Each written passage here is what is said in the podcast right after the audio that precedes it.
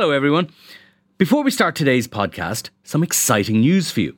You can experience the Inside Politics podcast live in Dublin on May 16th when Hugh Linehan, Jennifer Bray, and I will be joined by Cliff Young of Ipsos, one of America's top pollsters, to talk about the US election, our own local and European elections, and much more.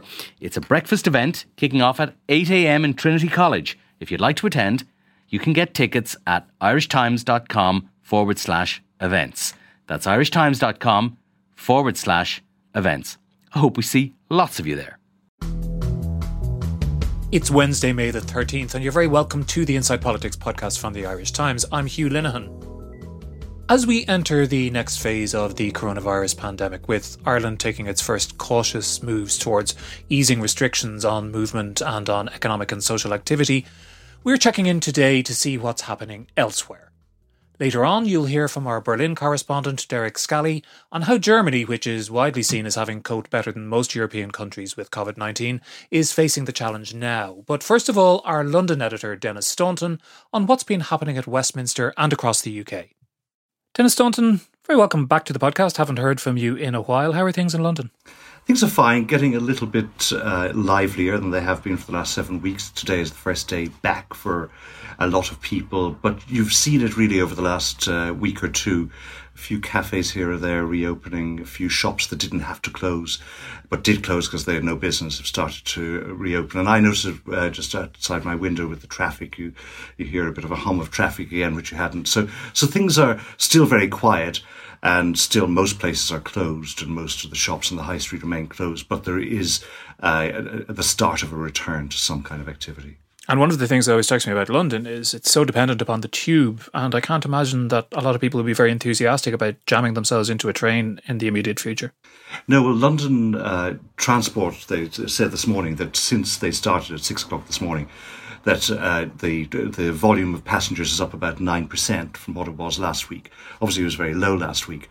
What they've done is they're putting on more trains on the train services as well. So I think that although uh, you know there are more people on, they're still going to look pretty empty, and anybody who can avoid them is avoiding them. They also actually in some tube stations they ask you where you're going, why you're going, and if you're not going for some good reason, they tell you to get the bus.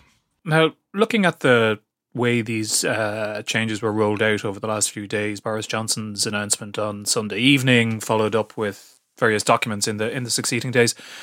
It seemed like a bit of a dog's dinner to me.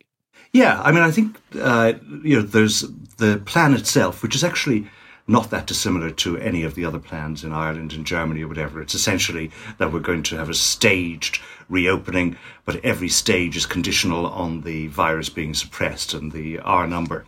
But what made it different was exactly as you said, the way in which he rolled it out. So the fact that he uh, made this televised statement on Sunday night before the document was published. The document was published around lunchtime the following day. And in between, various ministers went on the radio and television, notably Dominic Raab, and seemed to get a bit confused as to what was in it.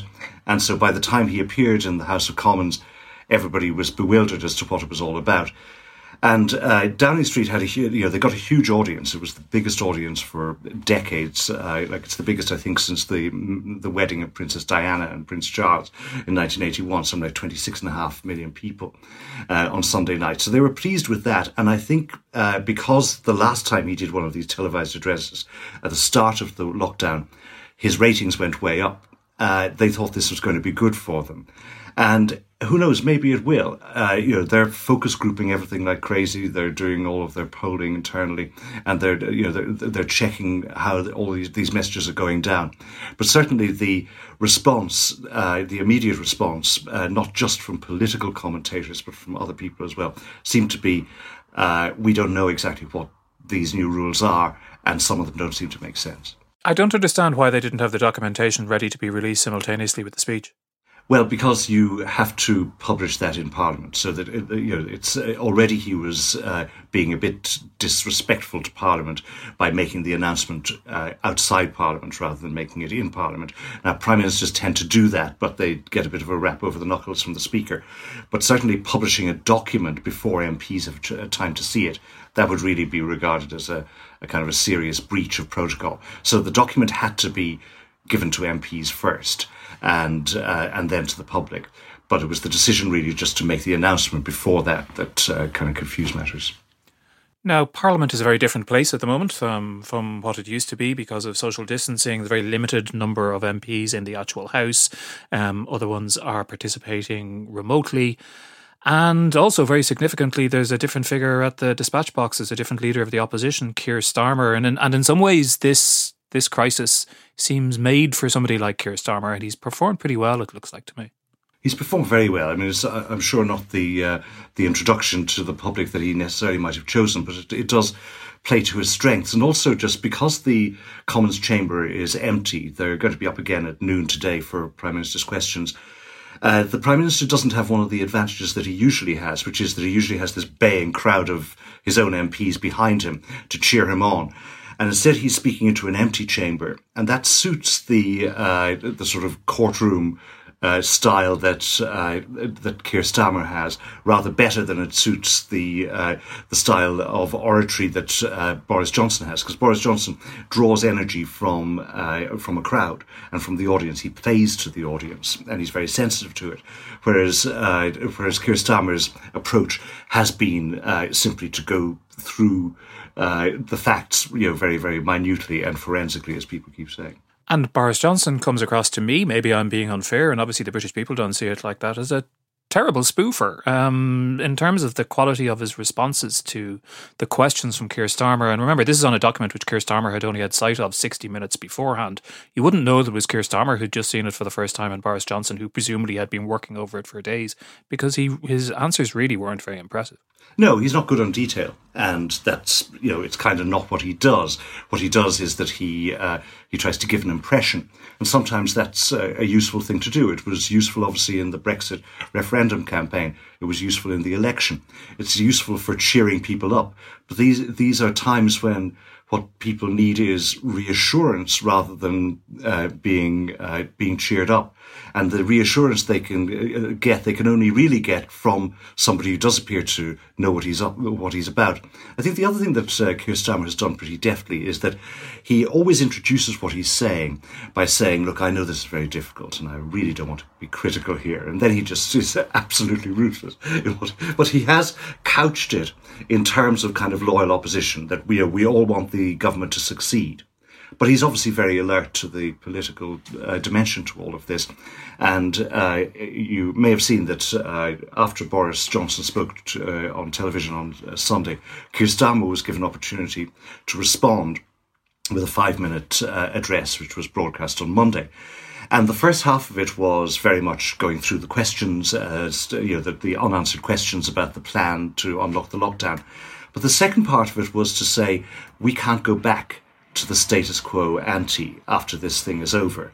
We can't just clap the NHS workers uh, every Thursday evening and then not fund them properly, not treat them properly afterwards. So when this is over, we have to talk about the kind of society that we want. So he he pivoted very, uh, I thought, cleverly uh, into the message that he wants to present as to what the Labour Party represents.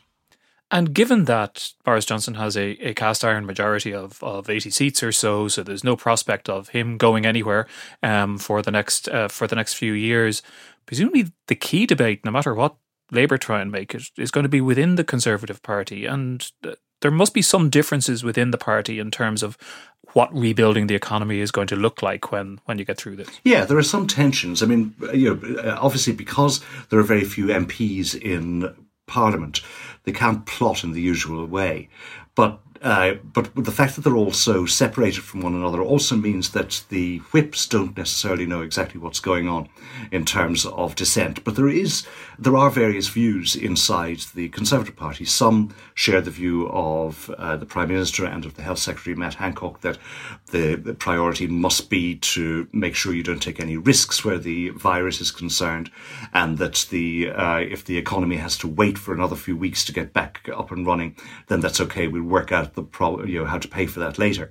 Uh, but there are quite a few conservatives who really just fear that with each week that passes, more of these businesses are just not going to come back into business and the risk being taken with the economy is just too great. And there's another fear, of course, which is the cost of all these measures, which is enormous. Uh, just the cost, for example, of paying 80% of people's wages, which has been taken up by seven and a half million people, nearly a million businesses.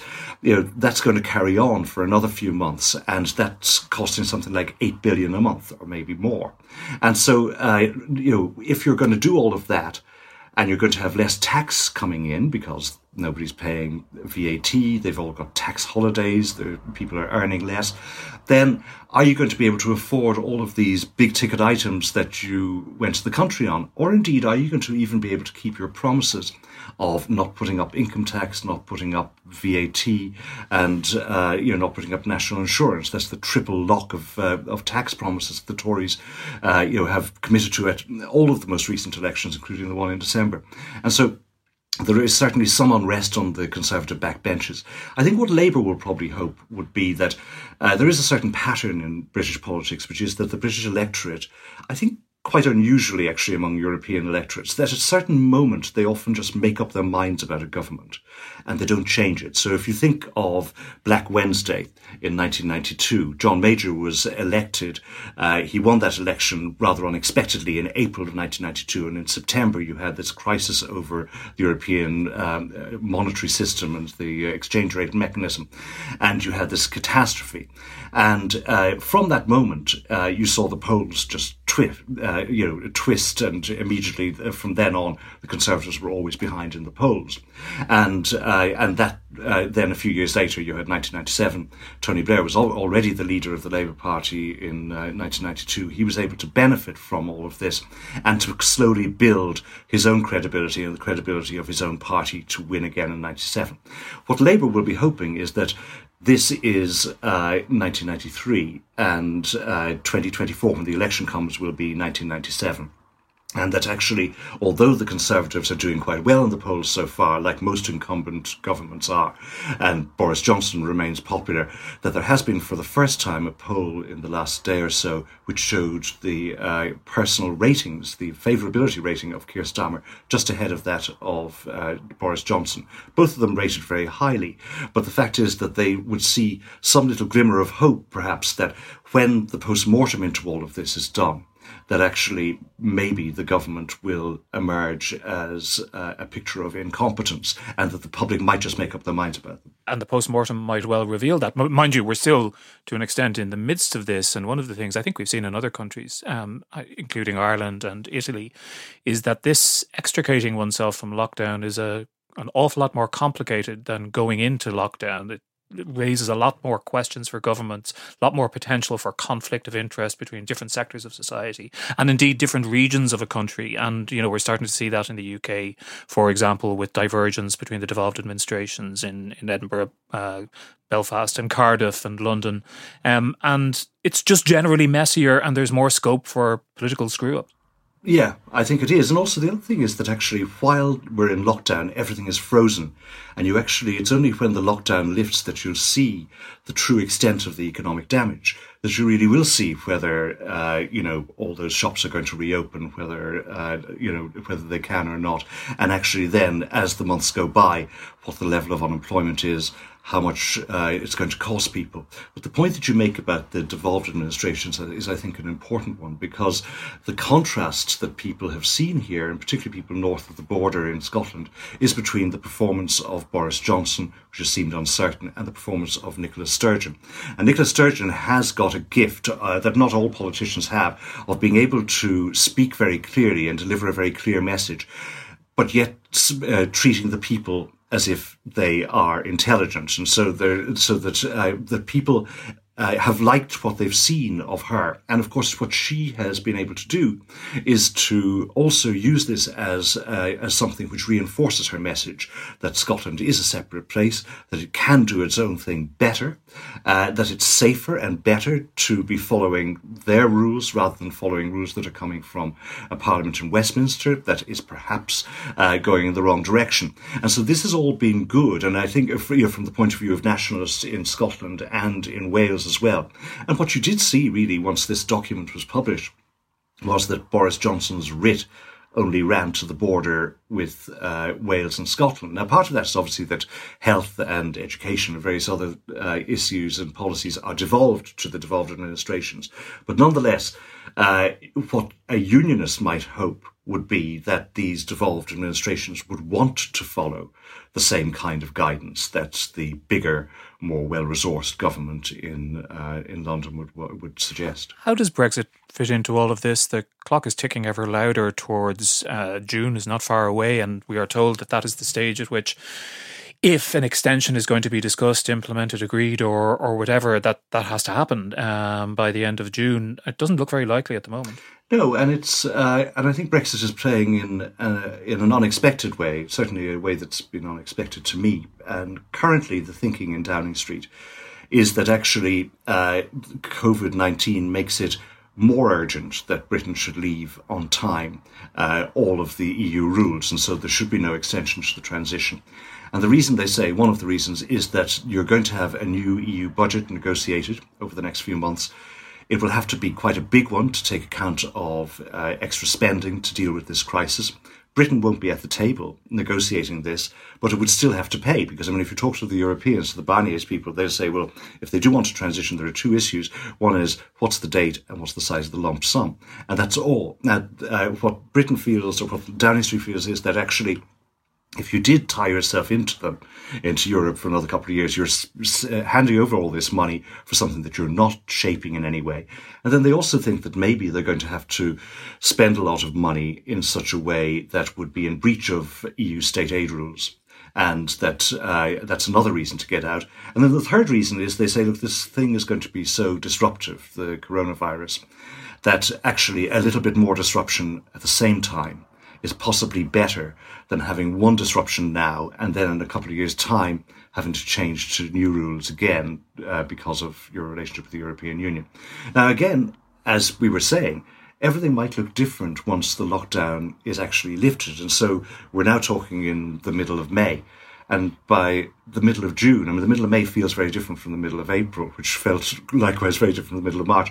And so the middle of June things may look different and feel different, but certainly the expectation, both in London and in Brussels, is that Britain will not ask for an extension. Nobody will offer them an extension. There will not be an extension, and that the timetable will be the one that we have, and they'll either do a deal towards the end of the year or they won't. I've heard a further point made, I think was by James Forsyth in The Spectator, who would have some insight into Tory party thinking, obviously, um, which was that the the gap between the two sides on the really fundamental principles, the, the the level playing pitch and how that level playing pitch would be adjudicated principles, is so deep that the Brit certainly on the British side they don't see the prospect of being able to sort it out by adding another 12 months into the end of 2021 or something like that. It's not that there's niggly elements of getting the sums and the bills exactly right on fishery or whatever it might be. It's so profound that they need to have the clean break in in in London's view. Yeah, maybe. I, I think though that there are some uh, in Brussels who would say that you know the that the European demand for the level playing field for all they wanted on the level playing field is a maximalist one and that actually uh, maybe they would have to think about a less ambitious arrangement than uh, than you know than previously. So I mean, I think that there's a deal. I think both sides want a deal. Actually, I think they still want a deal.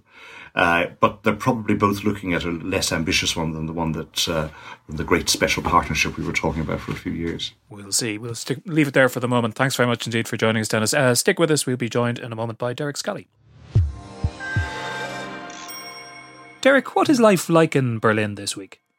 Life is pretty much for foreign correspondent. You're sort of a sole trader. You're used to doing things on your own, and um, I think the last weeks of lockdown have probably hit me less than other people. Uh, I'm going out to less events, fewer press conferences, um, and yeah, the, the, sort of collegiality among correspondents has certainly dropped back, at least in person. But life in general is pretty much really as it's always been. I probably lead a very boring life that I haven't really noticed the difference. But um, yeah, we don't. There isn't quite the same pub culture that you have in Ireland. Um, socializing takes place on other levels as well. So uh, the pub isn't always the default option. So having that fall away isn't perhaps quite the blow it has been for many people in Ireland. Lots of walks. Um, but yeah, the same, I think, as most people going into supermarkets with face masks, as is the norm here now. and feeling a slight feeling of paranoia, and then concerned that that feeling of paranoia is paranoid um, and uh, and all sorts of things. So probably overthinking it. But can you? I mean, if you wanted to go to a bar, can you go to a bar? Can you go to a cafe? Can you get your hair cut? Uh, I have a hairdresser's appointment in a week's time, so two weeks after they've reopened. They reopened last week, but the queue is such, the waiting time is so great that I'm getting an appointment two weeks later. German efficiency. Um, you can go to a cafe and restaurants and pick up things to go, but you can't actually stay in the premises. Um, bakeries stayed open all the time. Bread is uh, is an essential foodstuff in Germany, and um, yeah, so supermarkets, drugstores are controlling the entrance and exit of of customers um, so it's pretty much what's happening elsewhere in Europe. Um, I haven't really. I think Germany sort of went down the middle. It didn't go excessively. It wasn't telling people you didn't have to leave home with a piece of paper saying what you were doing, like in France. Uh, children weren't confined to the home as in Spain.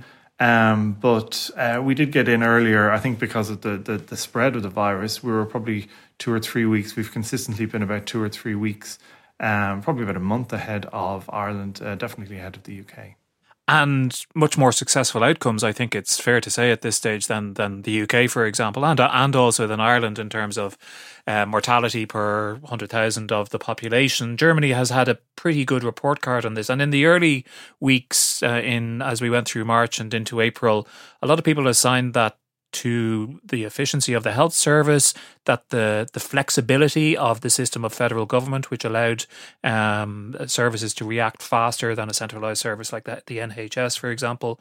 Is federalism a success, or is federalism at a certain point as we move out of this lockdown phase? Could federalism be more of a hindrance, or at least a, a complicating factor? What I would say is Germans are very nervous about being held up as the model in Europe because they know from history that people usually build up Germany uh, and then like to knock them down again and say, oh, you're not so high and mighty after all, even though they weren't the ones claiming they were. So many German doctors I've said have said, yes, things have worked well. It's been a mixture of uh, structure and luck. But I think in a situation like this, there is a certain amount of luck that you do make yourself. And Germany is a decentralized country and they do spend quite a lot on healthcare. And unlike other countries, they seem to spend it well. Um, you know, 15% of my pay packet goes on um, healthcare. Half of that is paid for uh, by my employer, and the other half is paid for by me. But that's quite a whack of money every month. And um, that's the same for everyone. So that's an awful lot of money going in. Then the money doesn't just go into one pot here in Berlin and is then distributed. It, it's it's kept decentral. And um, every federal state here, and there's 16 of them, they all have the university clinics.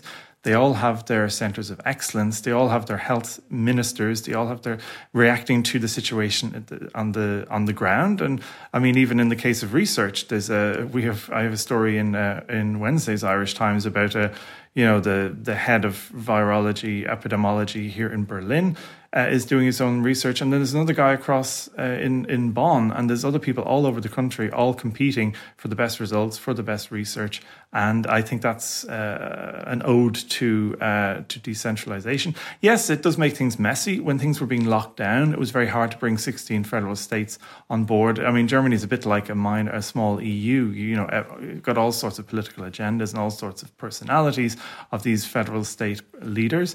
Um, but Merkel seemed to bring things pretty much uh, under one hat on the way in. Things are a bit messy on the on the on the loosening of the lockdown. Again, the impatience is huge, and each federal state leader wants to be seen as particularly progressive. Um, and some have argued that they're going a little bit too fast. So the the loosening is probably a bit more complicated than the lockdown itself. And um, there have been protests around the country. So Germany isn't really Germany is a model for Germany. I think um, everyone can learn from everyone in this.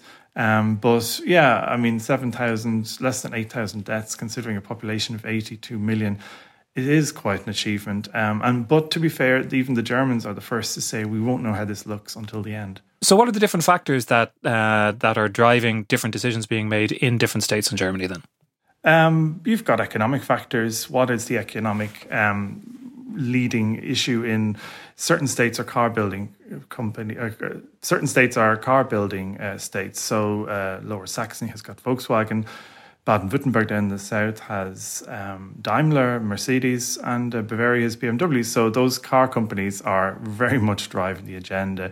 They pay about a fifth of uh, our, Germany's taxes. So they really feel what we want uh, has to be included in the mix and has to be prioritized.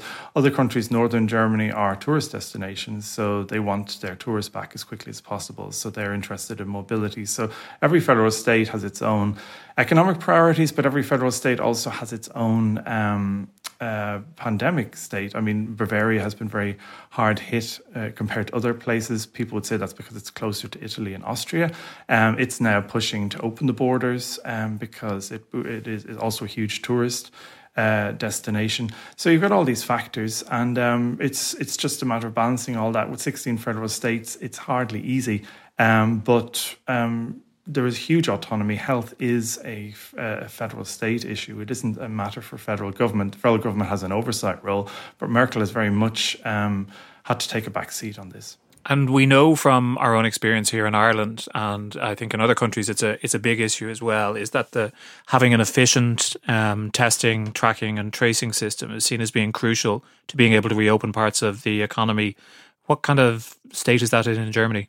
Again, it's it's very varied depending on where you are. Um, Bavaria says it's developing a, a track. It, all of Germany has a, had very early tracking and tracing. Starting in um, January, they had the first tests, and then in February they started the tracking and tracing. So they got in early and they've maintained that. Um, various federal states, including Bavaria, are coming up with their own randomized um, antibodies tests. So they just want to see how far how distributed in the population is this, particularly among asymptomatic people.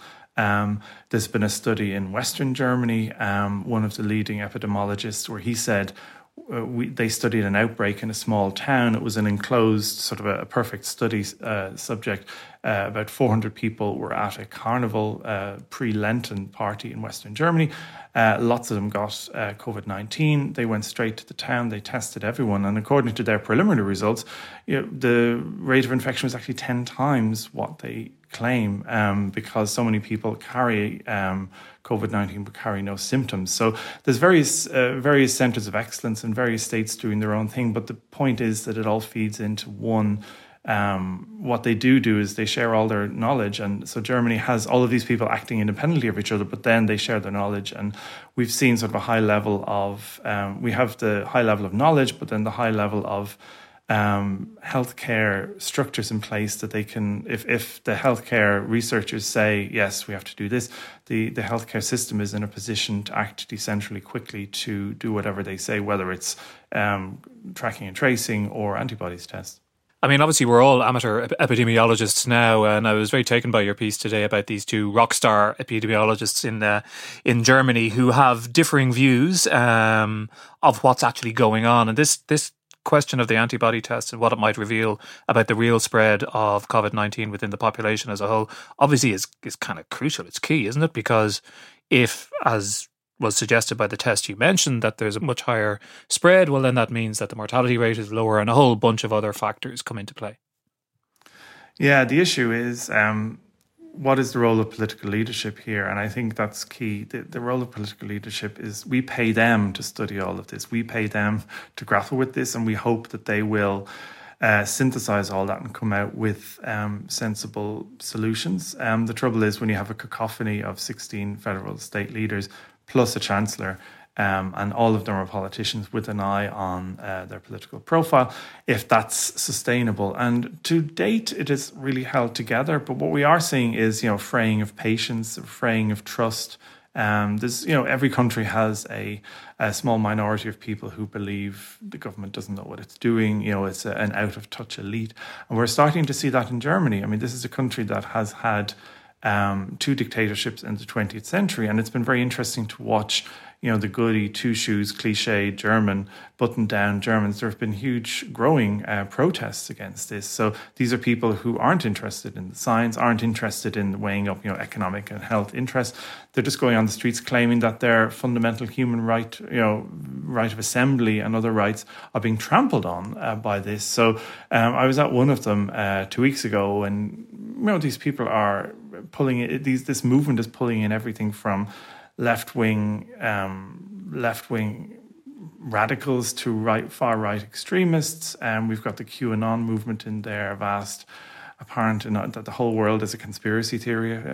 Uh, so they're they're pulling in all sorts of wackos, and all of them are based on uh, what what unites them is they are completely they have absolutely no trust in uh, the government, and they believe that, as in the past, people's human rights are being trampled on. So, um, while that is a, an extreme fringe movement at the moment, politicians this week in Germany are taking note of it and they're saying, uh, you know, we've seen in the past there's been a, a movement called Pegida, which is opposed to um, my in, inward migration from largely Muslim countries.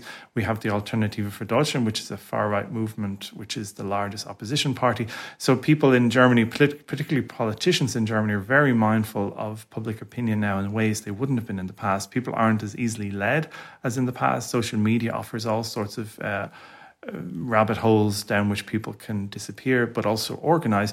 So we're going to see, I'd say the next week or two, things are going to get very awkward because they have to, on the one hand, keep the lid on this, but on the other hand, they have to be mindful of patience is running out and people can be infected by conspiracy theories long before COVID 19.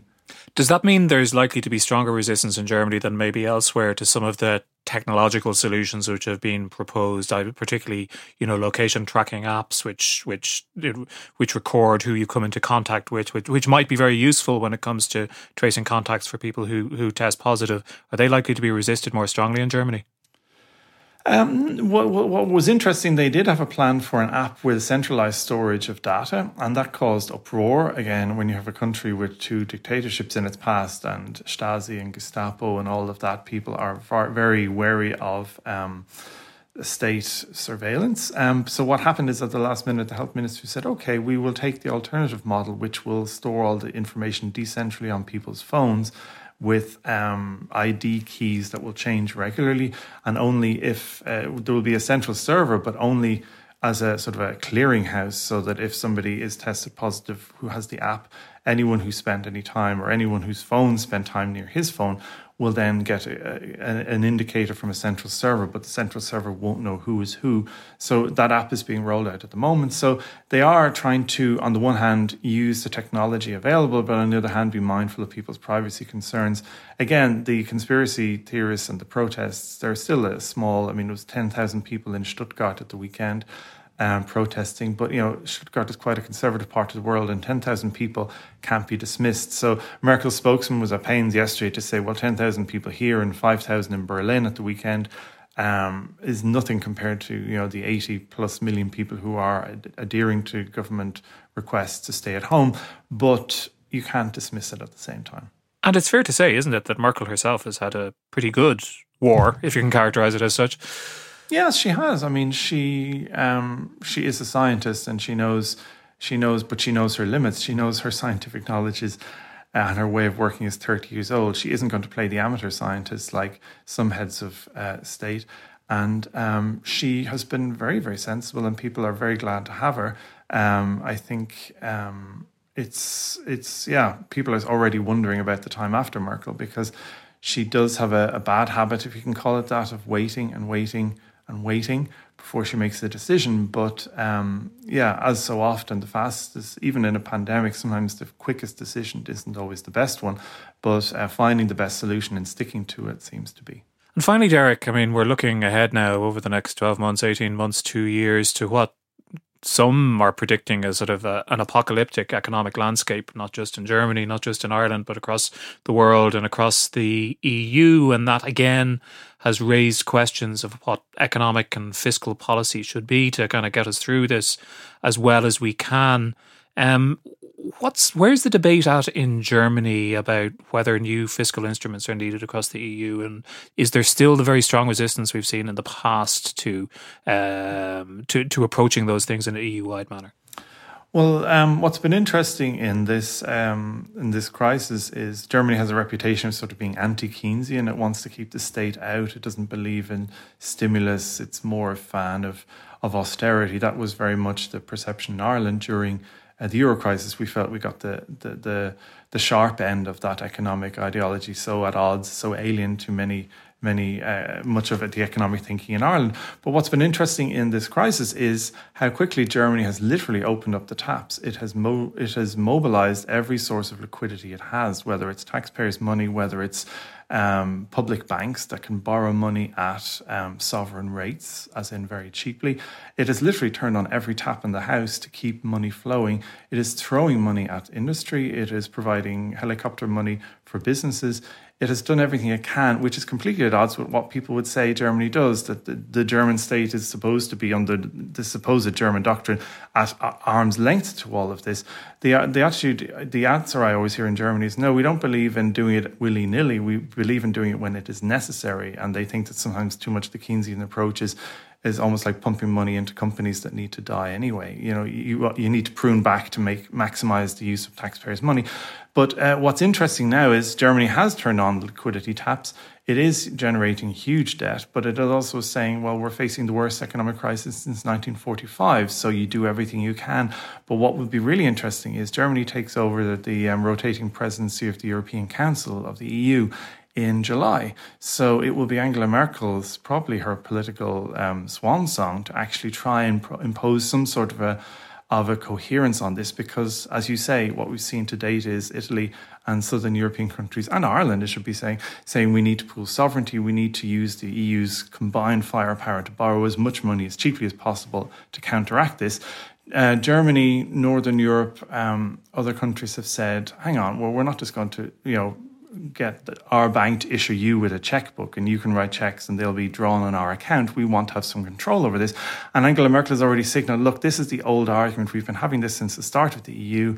Um, how do we complete um, the monetary union? Because we have. Um, we can't have Southern Europe making demands that Northern Europe doesn't want to co-finance. So what she's been saying is we just we're kind of maybe COVID nineteen is the point we've reached the end of the road. We either have to decide we're either all in or we're not, and that will be interesting because otherwise Italy can call as much as it demand as much as it wants for um, liability from countries like or pool liability on sovereign borrowing from countries like Germany and Northern Europe. But they say unless we unless the EU has some oversight over your budgets, we're not going to do that. So each side will probably have to give a bit, or nobody's going to get anything. And this is all going to happen under Germany's presidency of the EU, uh, starting in July. So interesting times ahead. Yes, indeed. So, listen, Derek, uh, look forward to your haircut. I think we're all very envious of you. Um, we'll talk to you again soon. Thanks to Derek and to Denis for joining us today. Thanks also to our engineer JJ Vernon and our producer Suzanne Brennan. If you'd like to support this podcast and the journalism of the Irish Times, all you have to do is go to irishtimes.com slash subscribe, where you can sign up for the introductory price of one euro for the first month. And if you want to get in touch, we'd be delighted to hear from you. Just email us at politicspodcast at irishtimes.com. But until the next time, thanks very much indeed for listening.